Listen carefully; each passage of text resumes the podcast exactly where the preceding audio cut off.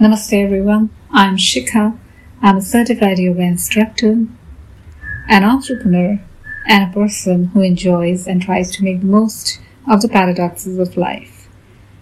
I welcome you to the first podcast of Borneo, and in this podcast we will be talking about being present and mindful. We often hear and read a lot about taking time to enjoy the small moments in life. The phrase, take time to smell the flowers, has never been more relevant for the human race than today because we are forever rushing and running. The fear of missing out, which is widely now known as FOMO, the rat race to reach the goal unknown, and the competition with the entire world to prove our mettle is truly crazy. And then, well, came the pandemic. And it was as if mankind was put on a pause. We all suddenly saw a pause in our daily activities, work, going out, and everyone had to stay indoors in their homes. Our homes, a place which we create with our hard-earned money to dwell in, but often we forget to put our hearts into it. And then when we got the time, we always, always longed for, did we actually smell the flowers? Well, the answer to that is no for a lot of us. And because, you know, spending more time with ourselves was sort of new and scary for a lot of us again. The question arises, why? Well, maybe because we're so used to living and planning for the future that the uncertainty of the times took that away from us, and we suddenly didn't know what to do. You know, minds is like a puppy. And I call it a puppy because just like a small puppy, it wanders, you know, around untrained in the state that it is in. But it deserves the same kind of love, affection and patience that a puppy does. Our mind is always either in the past or in the future, never really wanting to be in the present and soaking in the moment.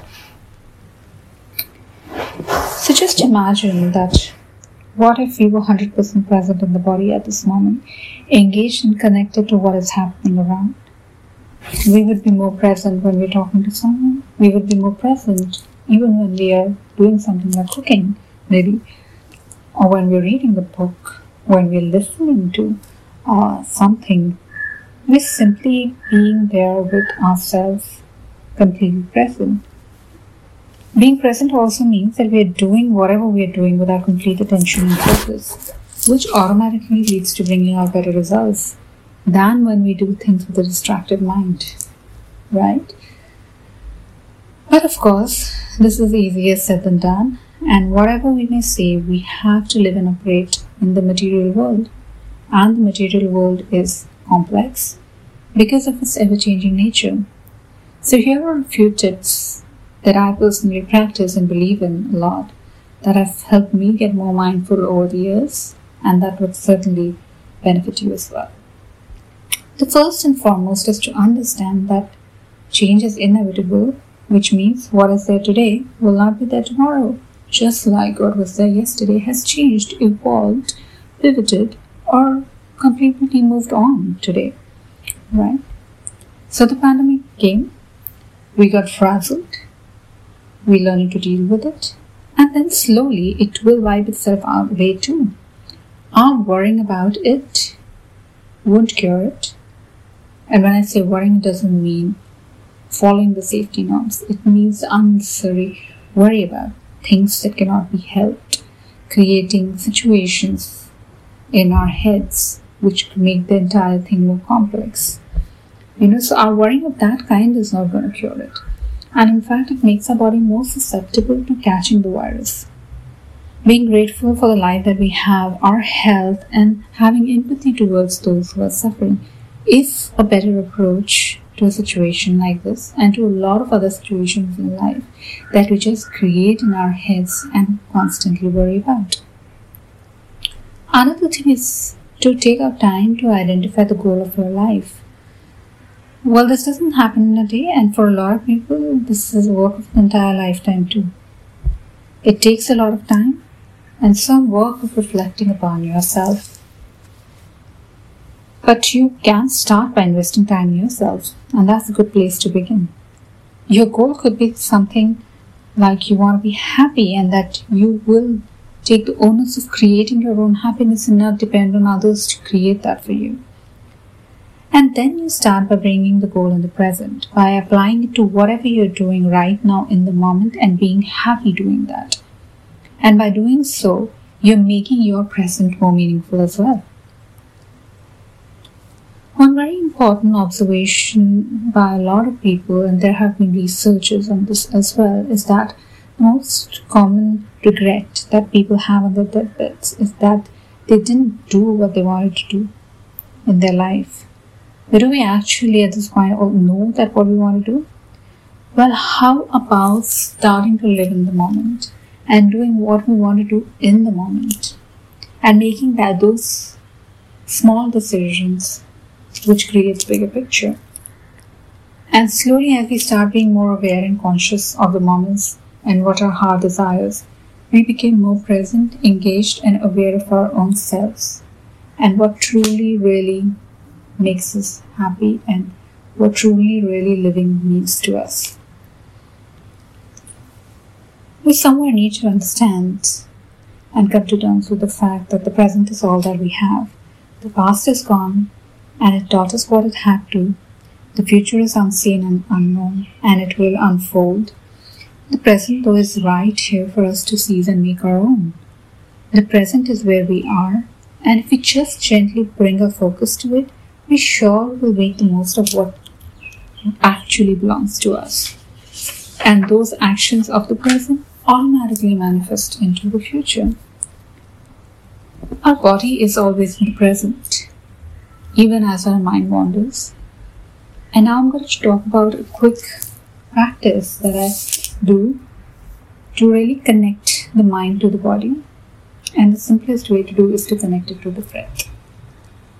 And as we connect it to the breath and we close our eyes, we sit down somewhere quiet and we bring our focus and attention to our breath, it is very, very natural for our mind to start filling up with thoughts. Thoughts of the past, planning for the future, regrets of the past, actions for the future, and then hurt, sadness, emotions of the past, and then the fear of experiencing the same thing in the future, or the hope of experiences, experiencing the joys again in the future. We cannot make our mind stop thinking overnight, because that's the job of the mind. The mind is, is made to think, just like the lungs are made to breathe. And as the mind goes on to thinking, one thing that we can really do to start becoming more conscious of our thoughts is to start labeling them. How do we do that? As we sit down with our eyes closed, we start paying attention to thoughts in our minds. And maybe my mind starts to think about what someone told me at the dining table during lunch and how it made me feel. And I would gently observe the thought and then label it as past. Then I'm going to start thinking about maybe what someone said to me at work and then go through the entire emotion and what I experienced again. And I would gently acknowledge the thought and label it as past. My mind could then be wandering into the future and making the list of things that I have to do.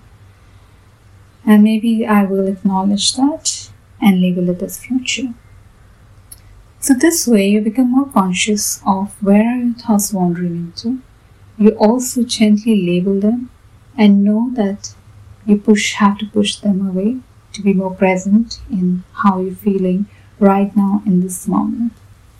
So this is an excellent exercise of labeling which I urge everyone to practice and, you know, give it a shot and see how you feel about it. It's very simple, can be done once, twice or as many times as you feel necessary during the day when you feel your mind is clogged with thoughts and you want to, you know, create some space in your headspace. This is an excellent and, you know, little practice to do. With that, we come to an end to the podcast, and I hope you found it relevant and you have some things that you will carry with you in your lives from the podcast.